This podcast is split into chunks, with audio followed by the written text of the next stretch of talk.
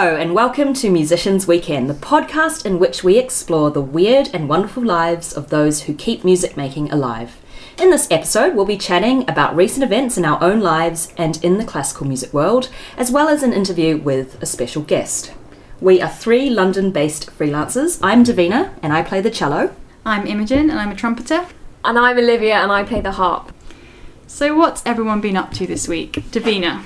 So, a lot of my practice and music, I must admit, have been on the back burner because of Wimbledon. There's just been so much good tennis on.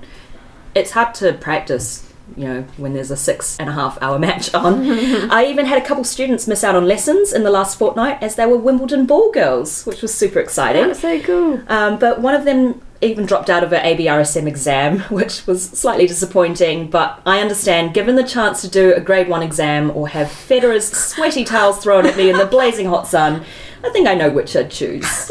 Do you know I was actually a ball girl Were you really? at Queen's? Ah, yeah, so Oh, the tournament cool. before Wimbledon Oh, cool. when I was at school. And I have to agree, it was the most intense, stressful experience. It's stressful, isn't it? My student turned up to school with bags under her eyes, and she hadn't practiced, and she felt so bad. And they're there all day from eight thirty in the morning yeah, until but even just the practice takes over your life, like the training for it, and you have to have the whitest trainers ever. And before school, practicing the perfect roll and all this thing, and it, it was absolutely amazing when we were there. Yeah. But it was a very long process. Yeah, all the choreography you have to do, right? Like, Yeah, ball change. Ball change. New balls, what was it? Oh, yeah. New balls, please. And you have to leap into action and see if you can do it in like 10 seconds or something. And yeah, and crouching as well. Crouching Right. by the net. Yeah, I was Ah. actually always a base, kind of on the corners. I was too tall to be a at the net. You're probably more likely to be in the shade. but I was a towel girl quite a lot, so that was quite nice. I touched Nadal's bicep. That was quite fun once. Wow. I mean, that sounds quite weird. But I just You're a child. I kind of just stroked him as he went past. Everyone was doing it, so I just joined in. It was like, who is this girl? But anyway, if the students dropped out of their exams, I can understand. yeah, I think it's totally fair enough. Wimbledon does tend to take over this time of year. I do have a guilty admission though. I resigned to watching the first night of the proms on iPlayer two days later in order to watch the first half of the Nadal Djokovic semi final live instead. Sorry, proms, but there's just something about watching live sport. If I know the result, I'm probably not going to go back and watch it. I like watching it live. I like watching live music as well, but you know, thank goodness for iPlayer. Um, so, continuing on. Uh, while last episode I admitted to not attending any concerts, wrist slap for me, last Thursday I returned to my old stomping ground of St John's Church in Waterloo to watch a South Bank Sinfonia rush hour concert. So, for listeners who don't know, South Bank Sinfonia is a 10 month or thereabouts long program for recent music graduates acting as a springboard into the world of professional music making by participating in a diverse range of concerts and outreach. Imogen and I are both alumni of the program, and if it wasn't for South Bank, I probably wouldn't be here in the UK making a career out of music, so I have to thank South Bank for a lot that I've experienced in the last five and a half years. The rush hour concerts are held on Thursday evenings at 6 pm, so perfect for those with jobs to pop along to after work. We have jobs. yes, we do have jobs. I mean, like normal jobs. you have to say that. Proper jobs. So perfect for those with 9 to 5 jobs to pop along to after work. But if you're a freelance musician, maybe you'd like to go to the concert before you go off to a gig.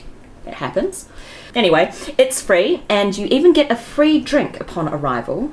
And you're doing a great service to the orchestra as they rely on the support from the audience while they hone not only their playing skills, but their presentation and public speaking chops as well. This concert that I went to, they played selections with Australian mezzo soprano Lottie Betts Dean in preparation for their annual trip to Italy for the Anghiari Festival, woohoo, where members of the orchestra really realise what they're capable of doing in some trying circumstances at times. It's good fodder for Weird Gig of the Week. Imogen, is there anything exceptional you remember slash don't remember from Anghiari?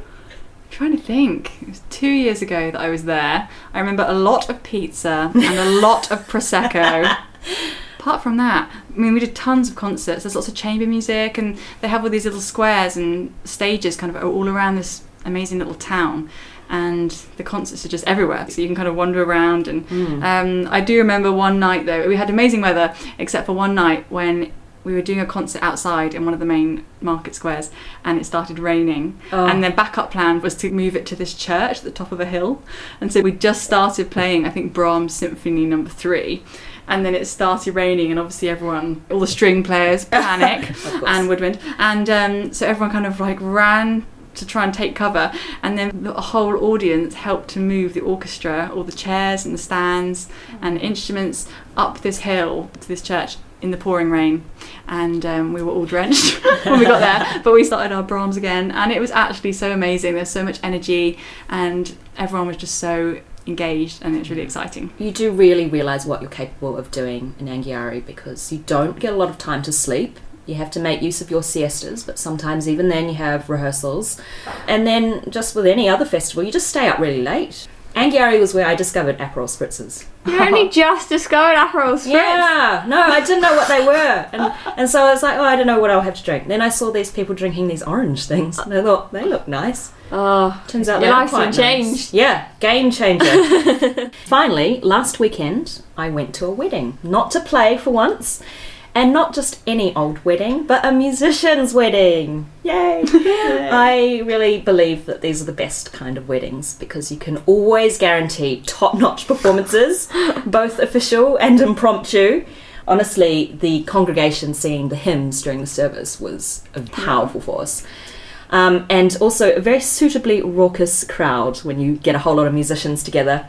So the bride and groom were two string players, a cellist and a violinist, and I'd blocked out the day from work a long time ago so that I could attend.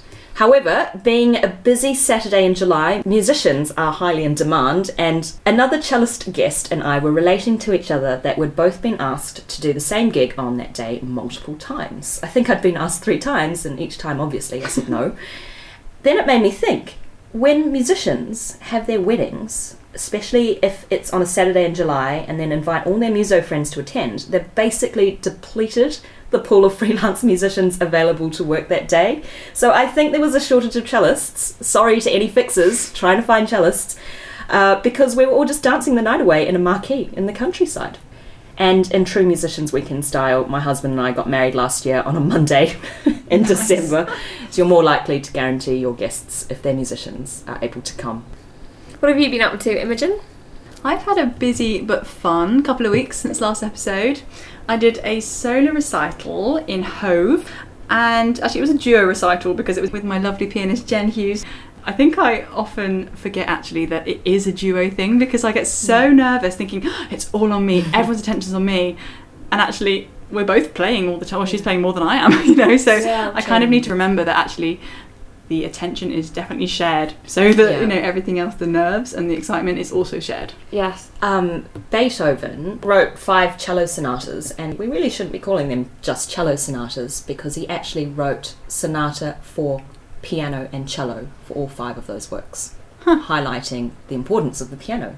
I haven't actually done one of these duo recitals since last year, exactly a year ago. And I really felt like doing one a year was not enough to make me feel like it was definitely going to go okay. So I was really nervous about it, but actually it did go really well. The only thing that was a real problem about it was that we'd done all the practice, we'd done our rehearsals, we were all ready to go, and then every train from Victoria was cancelled that morning. so it was on BBC News, actually, BBC Breakfast. Oh, Avoid Victoria at all costs and all this kind of thing, and we were just like, oh no. So sometimes that happens, but thankfully I had the car, and Jen came to my house and we drove.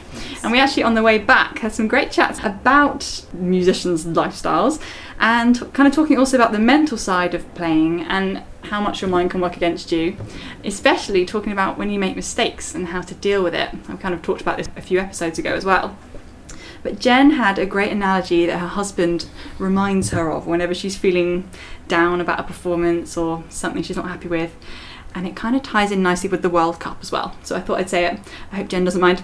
Um, basically, it's that footballers are paid millions literally just to score goals. And most of the time they miss. so we shouldn't worry. By the amount that we get paid, we shouldn't worry too much. but obviously we're all perfectionists and we want to get it right. But most of the time, most people won't notice, and actually, it's really not the end of the world. So I thought it was quite a nice little Yeah. analogy. I was also supposed to be going on a little holiday last week with my boyfriend, but a couple of days before, I got offered some work with an orchestra that I'd never played with before, and I was really keen to do it. So I took the work instead of the holiday. uh, we weren't going abroad, and so we hadn't paid for any accommodation either because we were meant to be staying at some family friend's house. But it was just a really tough decision, and I felt really bad. But as a musician as well, my boyfriend, he did totally understand, and he actually really encouraged me to say, you know, at this stage of your career, you've actually really got to go for these things. If you get an opportunity, you know, you've never played with this orchestra, they don't know that they would want to book you again, so you've got to do the first one. So I was really chuffed that I could do it. And I can only hope that I would have been as lovely and relaxed about it as he was to me because something tells me that I would have been a bit more upset if he'd cancelled the holiday than me doing it. So I ended up having quite a crazy time actually this last weekend because I spent Thursday and Friday in Manchester. It was with the Manchester Camerata and we were doing a club night show called Disco Classical with Sister Sledge. Is you know those guys? Yeah. Family. Uh, which finished at 11 pm, so a late night one. And I thought to myself straight after the gig, oh my goodness, I have a rehearsal starting in less than 12 hours in South London.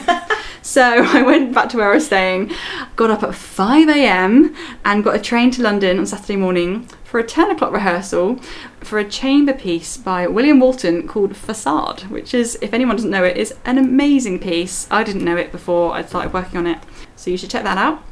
And then after that rehearsal, I went straight to another rehearsal in central London, uh, which was for a concert that evening of Haydn and Mozart. And then the following day, I had more rehearsals and a performance of the Walton. What I found really interesting actually was when I got into London from Manchester on Saturday morning, it was about half past eight or something, and I saw so many musicians out and about. I saw like three Really? cello cases, different ah. violins. I saw a tuba player that I know, and I guess everyone's just working on the weekend. Well, it was a busy Saturday, as, as I mentioned before. Yeah. I mean, you wouldn't have seen me because I was off going to wedding. But it was three different programs, three different styles of music within 48 hours. And it kind of highlighted to me actually how flexible you need to be um, musically as a freelancer and also organised to try and get to all these different places. I find that the hardest thing, well, one of the hardest things about being a musician is just working out where I have to be on a given day and how much time I have to allow myself and all that stuff you don't really think about when you sign up to be a musician. I remember listening to a panel show on Radio 4 about logistics, and I was so excited I was going to get to listen to this show on logistics, and then realised it was actually about um, how lorries like transport to supermarkets. and I was like, oh, well, I need I need logistical help, but the key thing was that they uh, they unload inside the factory, so I was like, oh, I can't really do that with a harp. I So. think there's definitely a temptation to pack as much in as you can. You know, obviously we just want to say yes to everything, and then actually you realise, oh, hang on, I literally can't get Physically to that can't rehearsal it. or do my teaching as well, or, Or sleep. whatever else. Yeah, and actually, you sometimes just got to slow down a bit and think, actually, am I going to do the best job I can if I do everything? So, Olivia, what have you been up to this fortnight? So apart from a lot of harp strings breaking Uh-oh. throughout this heat wave, Does that include happen? oh so badly. What are your strings made out of? cow gut? Cow gut. Yeah, my so God. vegans. Vegans, I'm sorry. I do have two gut strings, but fingers crossed, touch wood, they haven't broken. So all cow gut. Do Um, vegan harpists get upset about that? Do I've know actually I I've never wanted to ask the only vegan harpist I can think of because I don't want to upset her. Is there no alternative? yeah, there's nylon, but it doesn't sound as good. It's the sound, the It's the sound. sound. It's the sound. Earthier. Um, anyway, they're all breaking in the heat, so that's been a bit of a nightmare, um, including one breaking during a Chichester Psalms that I did in the past fortnight. And luckily, I had a lovely harp two sitting next to me, and we swapped stools and harps during the performance so that we could carry on. But it was stressful. Does So it make like a really loud twang or something? Oh, it sounds like a gun, a gunshot. Really? It was a, it was a big one. There's three three tons of tension on the harp ah. string. Yeah. So yeah, on one harp string. Yeah, supposedly. And Well, how many strings are on the all. harp? Forty-seven strings. Nice. Yeah, That's an cow gut. number. Charming, isn't it? In more exciting news, I have uh, just had a fantastic weekend playing the harp at Wimbledon Tennis. um, I've played there for the past five years for guests of the Royal Box on the women's and men's finals days. And yeah, it's the best weekend of the year. You never feel so special as a musician having a pass and being able to walk around. Do you get to watch So the tennis? Uh, unofficially. Yeah, I made friends with the uh, service staff, and each year they very kindly sneak me into uh, a spare seat. That's So yeah. I don't sit in the Royal Box 'cause that definitely is not allowed. But I, I do watch it. Yeah. I actually accidentally made the official Royal Box photograph for my first year. Um, so yeah, Did you photobomb? yeah, photobombed. Oh. Well, I got the picture and everything because I was standing behind one of the servicemen watching. so I changed my tactic the following year for where to sit. Do you get to meet some cool celebs? Um, they rarely talk to me because obviously I'm not the main attraction at all. I'm just like, oh, there's a little harp in the corner. Um, but I get to see some exciting people. So I got to see Meghan in the flesh this year for the first oh, time. yes. I saw that she was attending. Yeah, she was there for Women's Day with Kate, and yeah, they are both as glamorous and beautiful in the flesh as they look on screen. And um, there were some nice, attractive men to have a look at. We had Eddie Redmayne, Tom Hiddleston, and Cumberbatch saw me there. Wow. And Emma Watson, that was very exciting actually on That's- Saturday. Oh, and she was as beautiful as you'd expect. It's good fun. I'm, I'm, it's just a fun weekend, and you get to feel very special, which is quite rare as a musician. That's amazing. That's a good gig. Something else I wanted to talk about today was I've spoken about it in previous episodes how musicians need to encourage each other to go to concerts. And I was at a concert this past fortnight, and somebody said to my friend, Oh, what are you doing here? And I just thought it came across really, really rudely. I think they were meaning to phrase it as in, Oh, I'm surprised you knew about this concert. But I've had people say that to me several times if they are surprised that as a musician I'm going to another musician's concert. Is it because it wasn't a harp concert? Yeah, I think so. Maybe. I just think it's we've got to stop with these mm. question. I mean, I think it's a very odd thing to say, and non-musicians will probably listening, thinking, "What on earth's that mm. about?" But for a musician, it's quite common for people to express shock that you're at another concert. So, please, everyone, if you're surprised to see someone, just say, "Great to see you." Do not ask why the person's there. Top tip. Yeah. And finally, I was at a concert with Imogen past fortnight, and we were having a wine fueled pub chat. and we started talking about the word clang, and I realised that we never really discussed it on this podcast. So we were saying, I've said in a previous episode that I don't like the word, and I think that when you ask a friend what they've been up to, they should honestly say what they have been up to and not feel worried that they might be showing off. Yeah. And that, that's what the word clang means, by the way, if anyone doesn't know. People can say it back to you if you say that you played with such and such an orchestra, and people can say in a jokey way, oh, clang. Clang. So I was wondering how you both felt about the word. Do you think it is just a music thing? It's in the comedy world as well, apparently. A friend oh. of mine was telling me about this. Um, I've definitely seen an interview with Dawn French um, and Jennifer Saunders where she talks about the word clang, like, haha, you just dropped a name there, oh, check you out, kind of thing. Part of my motivation for uh, starting this podcast was just to get rid of the stigma about talking about what musicians do honestly in their lives. Because it's it can be difficult to talk about yourself. It's a lot easier when you're just on the other side of a recording mic. But I always find when people ask me, What have you been up to?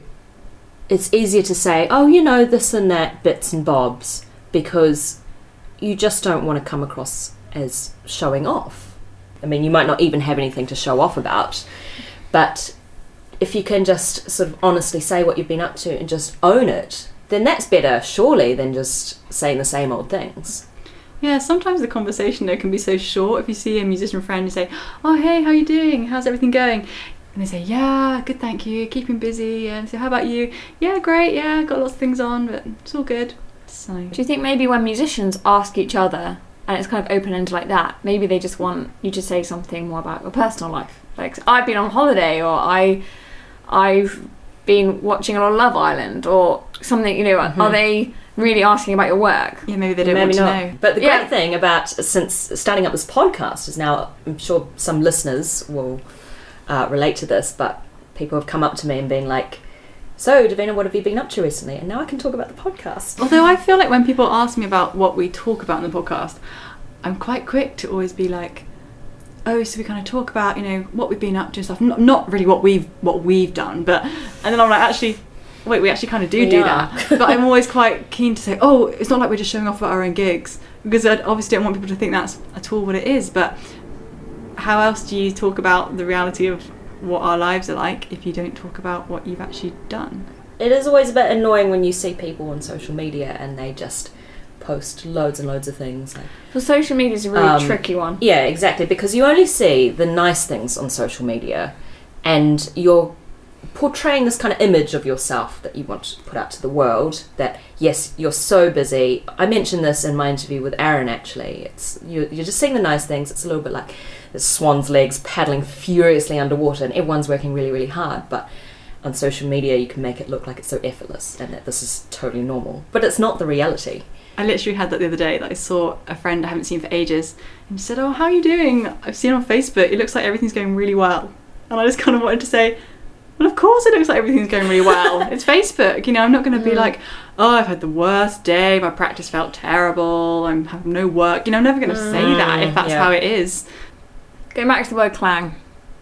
If it's your friend and you say the word clang, what is that really achieving other than making them feel embarrassed? Mm. Why don't next time you just say, "That's great, well done for you." Good for you, yeah.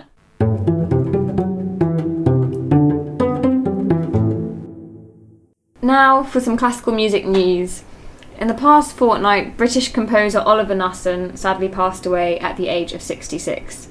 Oliver was a revered figure in classical music. He championed young composers and, in particular, the work of many important female composers. When I was reading tributes to Oliver Knussen online, I came across this video that was posted by conductor Geoffrey Paterson on Twitter, and I thought it was too lovely not to share with you all. What's nice about talking to people who write music who are really good at it is it's like talking to people who work with wood, or it's like talking to people who make films, or it's like talking to people who who uh, who love what they're doing and love the material that they're making it with. Um, not too many people ask the questions, you know, why make films or my, why make chairs or why make, you know, ornamental backs on chairs or something like that. And I don't see why we should be asked the same either. The craft of making music, it's uh, along with being kind to people, to your fellow uh, uh, people, it's the most important thing there is.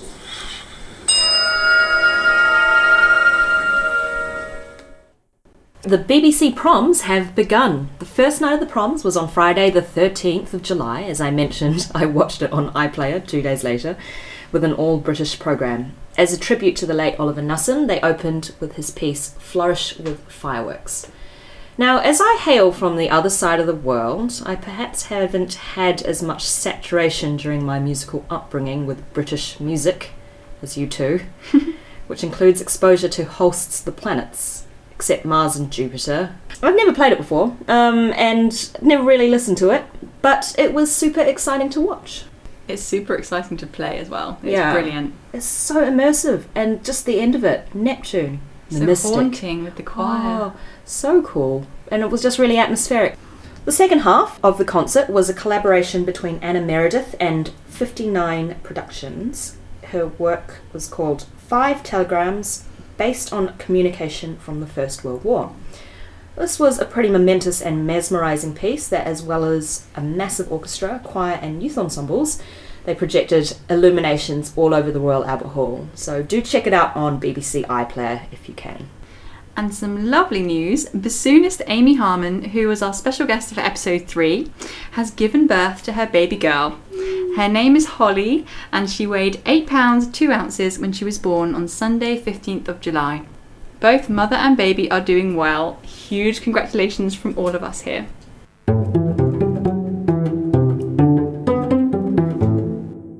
Now it's time for our special guest. When we were first plotting our dream podcast guests, I have to say that this man was at the top of my list. I am so happy that John Gilhooly, director of Wigmore Hall, agreed to sit down with me and have a chat about the hall and his life in classical music. Uh, quick thing to say before we start I worked at the hall as an usher for five years while I was studying at the Royal Academy of Music, and that is actually how I met Imogen because she was an usher there too. And We I just talked all the yeah, time. we basically just talked. no, no, we didn't. We were very serious. And I um, worked backstage a lot as I love page turning. Uh, a very uh, weird love. Stressful. But I, yeah, it's as close to performing as you can get without actually playing a note. And I'm a sight reading geek, so I just loved it, especially if someone came in with some Ligeti. Oh, I was all over that. anyway, I mentioned being backstage at Wigmore, and that is why, because I was an usher there. And all there is to say is it was a very hot day, so there might be some road traffic noise because the windows were open. But I hope you enjoy our conversation.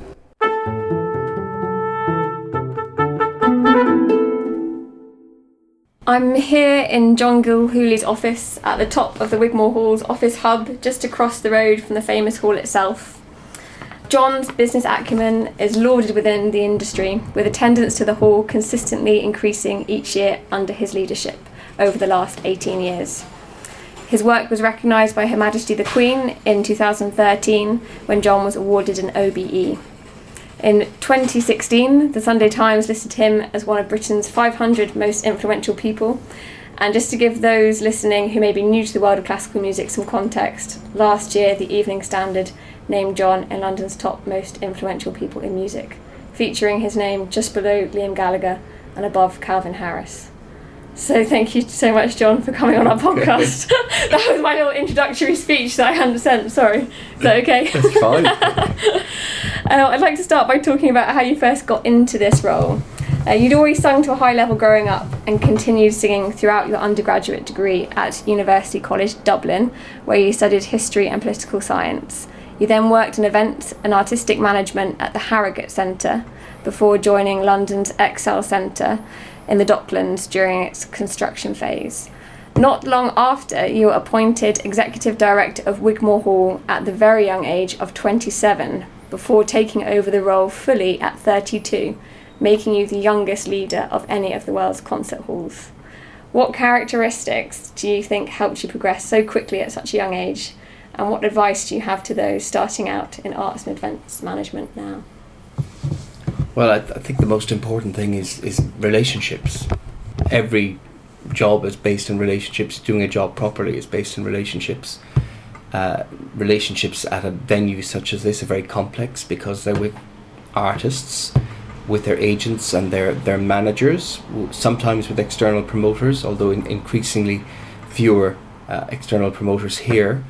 Relationship with trustees, uh, with stakeholders such as the Arts Council, with donors and sponsors, Yeah. with the media, uh, with the critics, and obviously the vital relationship with the audience. Because I look at each season as kind of an election.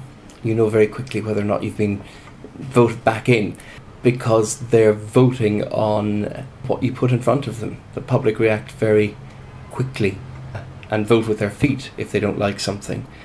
A lot of it is down to personality. Uh, you need to have good business acumen. You need to be able to distinguish quality. Artistic quality, obviously, is paramount. Choosing good quality staff to have around you is also paramount. But this job, what Wigmore Hall is, is essentially about creating the best possible conditions for great music making and making artists feel comfortable, making audiences feel welcome. So it's just being open to people and open to ideas.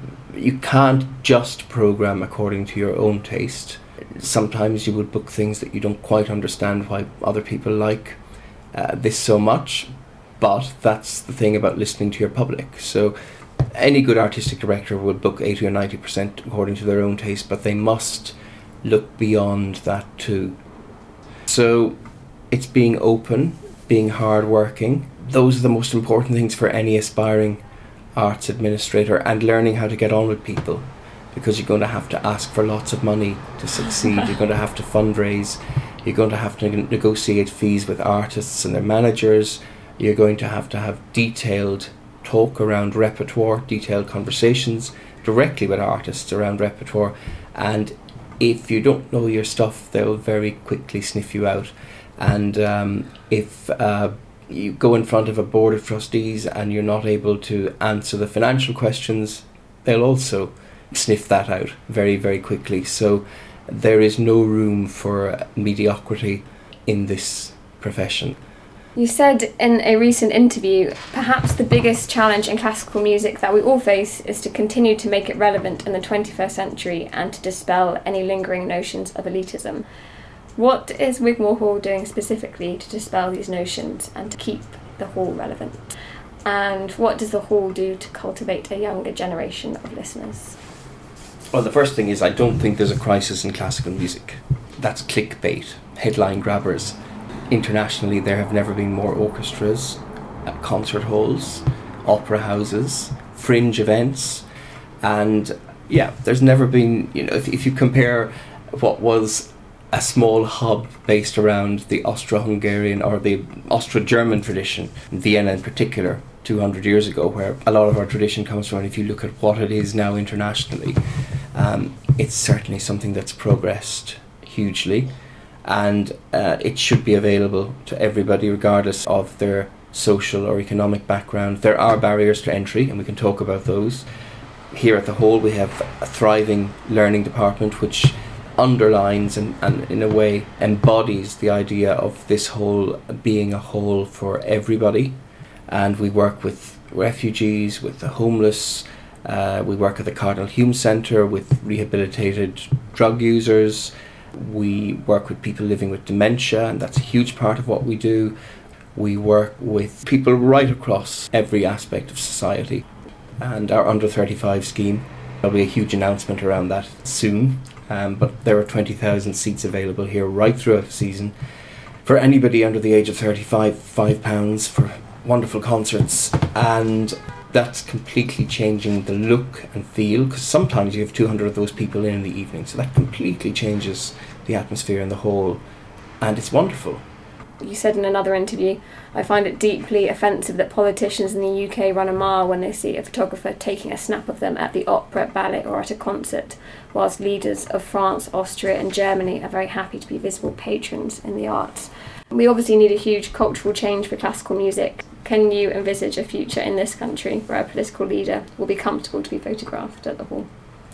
Well, it's maybe utopia, but you need to get to a situation where the culture secretary position or arts minister position isn't seen as just a, a place to park the car while you wait for something better to come along. Um, although there have been some notable exceptions, there have been some good culture secretaries, but that's rare. In Germany, the president and the prime minister, the chancellor, happy to be seen photographed at the opera. Same in Finland, France, same in Austria that doesn't happen here.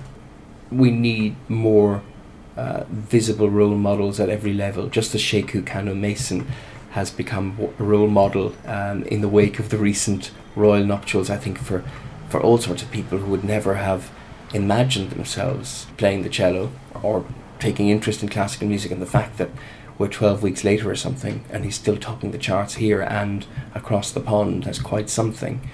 Um, all that's wonderful, but we need more of it. The fact that when I go to an industry conference, when you look around, it is made up mainly of the middle classes is an issue. Uh, we're beginning to make some inroads on the gender issue. I think gender uh, gender balance is much better in this industry than in some others. It needs some work, but we're getting there. Ethnic diversity needs some work, and of course, the whole concept of what is diversity, because it's not just about ethnicity. It's about disability, uh, sexuality, race, place of birth, and uh, diversity of repertoire. I'm all for quotas because there is unconscious bias. Um, I think that we need to populate our staff and our boardrooms uh, in a way that reflects the demographic of British society as it stands. We're nowhere near right on that yet, but you can't do it in a knee jerk sort of way. You do huge harm to an institution if you just say, we'll appoint this person, this person, this person because it ticks yeah. a few boxes. It's got to be on the basis of open competition and merit, not box ticking. Just think about the quotas, would you mean, say, for performers here? Is that something halls have considered? We're very careful. Uh, there's a 50 50 gender balance through the season. That's been very conscious over the last decade. Sometimes it doesn't quite work in each discipline. So, uh, if you take violin, for instance, we're 90% female. Uh, Mm. if you take piano, it's not quite 50 50. Um, so, that's something that needs to happen at grassroots and come through the schools and all the rest. Uh, but in the context of a season, if you look at what we do in terms of string quartets, singers, and all instrumentalists, it's very comfortably 50 50. yeah. And the core staff here is now 70% female. And uh, I think that's, that's been conscious. And again, it gives visible role models where either inadvertently or otherwise the industry has created barriers to entry in the past. And we just need to move away from that. And we have to work day in, day out to make sure that every person, regardless of background, feels that classical music is for them if they want it.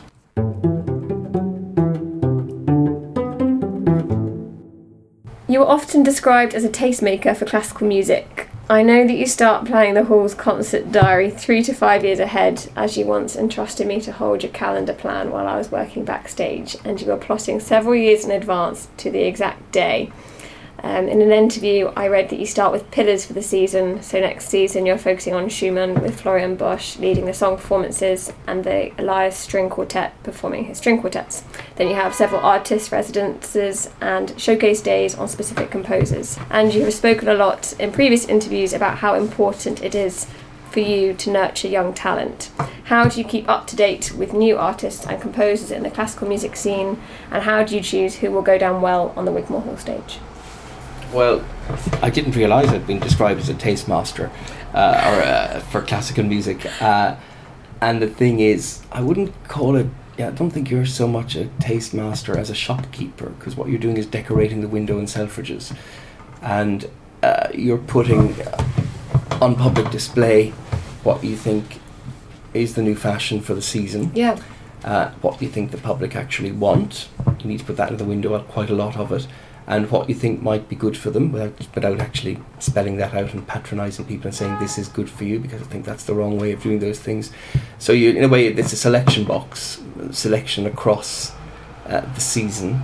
Uh, you have to remember what your core audience want. You introduce young artists when you feel that you won't do them any harm because audiences and critics can be still quite unforgiving and you know there's no excuse. You're measured against what happened the night before and the night after and what you know there's no special pleading for for a debut recital. If you come here for a debut recital or any other significant venue it's got to be good. Uh, so finding the right moment telling them you know when they want to sing Winterreise at 25 no you can't do that.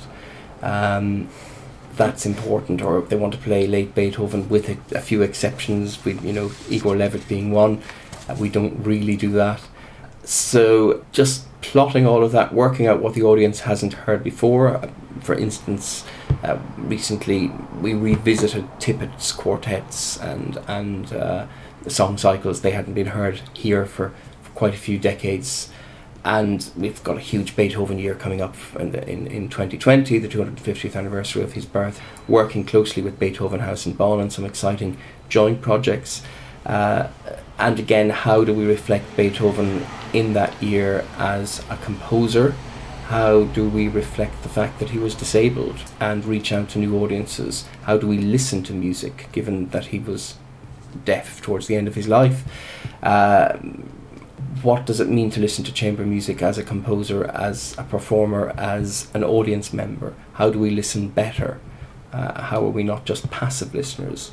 Uh, the whole concept of cognition and bringing in that year, deliberately bringing in Iyer as composer in residence, who's a jazz pianist, wonderful composer, teacher at Harvard. Um, links to Oxford. Oxford's also twinned with Bonn, so there's going to be a huge symposium around the whole issue of musicality. What is musicality? How do we listen? Uh, what is the role of the composer in society today? I sat here recently where three young composers took their bows at world premieres, and somebody who's been coming here a very long time walked up to me and said, "Well, um, what do they do during the day?" Uh, which suggests to me that even people who are avid concert goers don't understand what it means to be a composer. Uh, and I think the public at large certainly don't understand. So the Beethoven year is a huge opportunity for us all to put that out there. So that's the way in which you think you, you you work on various themes. You make sure each season looks very different from what worked before. So that's why I kind of think three seasons together, so that I know that we're not overlapping too much. And then alongside that, there are dollops of things that audience expect, but again brought with fresh interpretations and new interpreters. Music colleges do try to prepare students for life in the classical world, but sometimes the advice we are given may no longer be relevant. A lot of students are told to put together concert programs and email their promotional material to concert societies and venues. Now, I imagine the hall receives a lot of emails from young musicians wanting an opportunity to perform here. What advice do you have for those performers? Well, sometimes we have 2,000 emails a week from all over the world, just in terms of agents and artists and young people writing to us, so that's quite something. Wow. And if people send a CD, it will always be listened to, and there is a system here of listening and going back if something sounds good. But there's a backlog usually of at least six months listening to do, and things that are really good stand out immediately. Make sure that you send your best possible presentation of yourself because you don't get a second chance. If you send a, an inferior recording or something badly recorded, that's not going to work. That's just as much part of the preparation because all of these things signal whether or not somebody is serious. The art of program building is something that you grow into. Yes, you can send program proposals and all the rest, but generally, very, very few artists have that ability until they've done lots of concerts. And absolutely right to the music societies perform wherever you can in front of 20 30 people because the more you perform the better you become and even artists who come here for the debut recital you know it might only be their second or third lieder recital. It takes a while to get used to a venue to get used to the to use the venue as an instrument to learn its acoustic its properties. It can take 10 15 visits for a young string quartet to master that. So yes by all means write to everybody but make sure that it's well presented. Also know your own limitations. The amount of young musicians that I meet who don't come to concerts, who don't see what the standard is, who have no idea of the stamina required to be there for two hours, even with an interval on an evening, and who think that they are up to scratch when clearly they are not. And had they come to concerts, it might have helped them develop their craft, learn their trade. Uh, you've got to see it live You've got to put the time in. It's just as much part of your training as your practice. And if you're not going to hear your colleagues at college, or if you're ushering in venues, which I have witnessed, and not going into the concerts when it's available free of charge to you, um, that to me is a very bad sign. I made a decision at the age of 23 to stop singing because I was watching standards. And it's a painful thing for people to have to do. I probably hankered after a career for another five or six years uh, even though the decision supposedly had been made. It's very difficult when something has been so much part of your life and your training.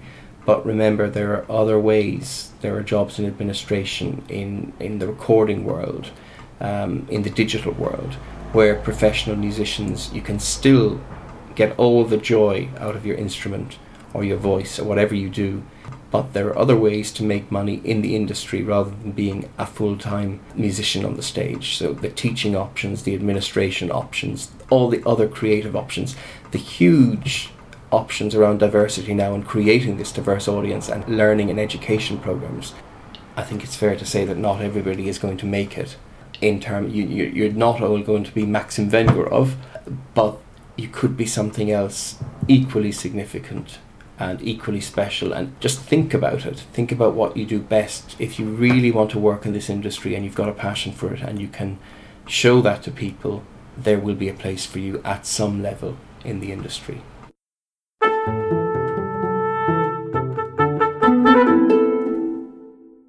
Tremendous thanks to John for that wonderful interview.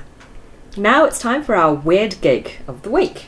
Our weird gig this week was submitted by Max Mawson, a clarinetist. I really want to make that clear before reading out his gig. He writes I, along with a few other young freelance musicians, was booked by a big TV company to mime on a new historical drama. we were meant to pretend to play historical versions of our instruments in full 1820s military costume during a ballroom scene. My friend and I were booked as basset horn players. The basset horn is sort of halfway between a clarinet and a bass clarinet.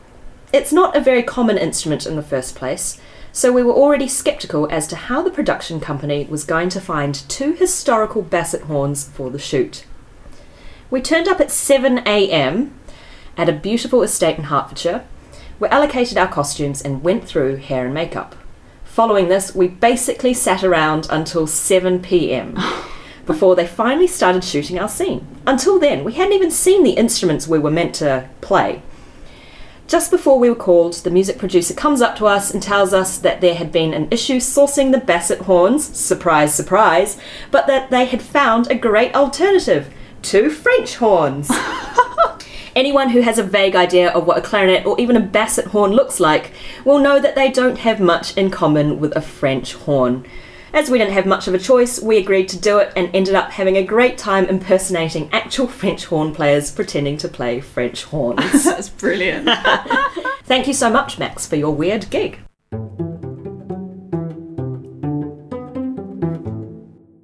Finally, for some upcoming concerts. I am super excited because I'm going to see Jacob Collier's prom on Thursday this week, 19th of July. And it's actually Jacob and friends. So there'll be performances from Take Six, Becca Stevens, Sam Amidon, and the Metropole Orchestra conducted by Jules Buckley. I think Olivia mentioned this in our last episode, but on Friday this week, 20th of July, there's a performance in the evening at the V&A of a chamber opera by Jonathan Dove called Seven Angels.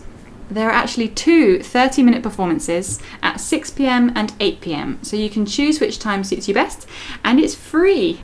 And our lovely Olivia is playing the harp, so do come along and support. I'm really looking forward to going to the London Contemporary Orchestra's late night prom on Monday, the 23rd of July, with live electronics. Love a bit of electronics. And I mentioned earlier the Southbank Sinfonia Rush Hour concerts.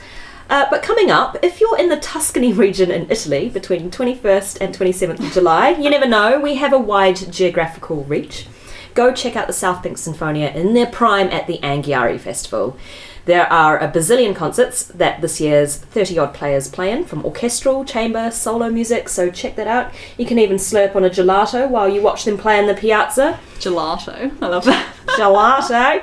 And then, should any of the players survive their hangovers post festival, they have a bunch of upcoming concerts in Edinburgh at the festival with Anna Meredith, super jealous, Berlin at the Young Euro Classic Festival, and in London they start a run with the British Youth Opera after the summer, so plenty of South Bank concerts coming up. Many thanks to Chris Rowe, the composer of our fantastic jingle. We hope you enjoyed this episode. Remember to like and follow us on Facebook, Instagram, and Twitter, and subscribe on Apple Podcasts, Spotify, or your favourite podcast app. And if you enjoyed this episode, please send it to a couple of friends and leave us a review on iTunes. See you next time. Bye! Bye.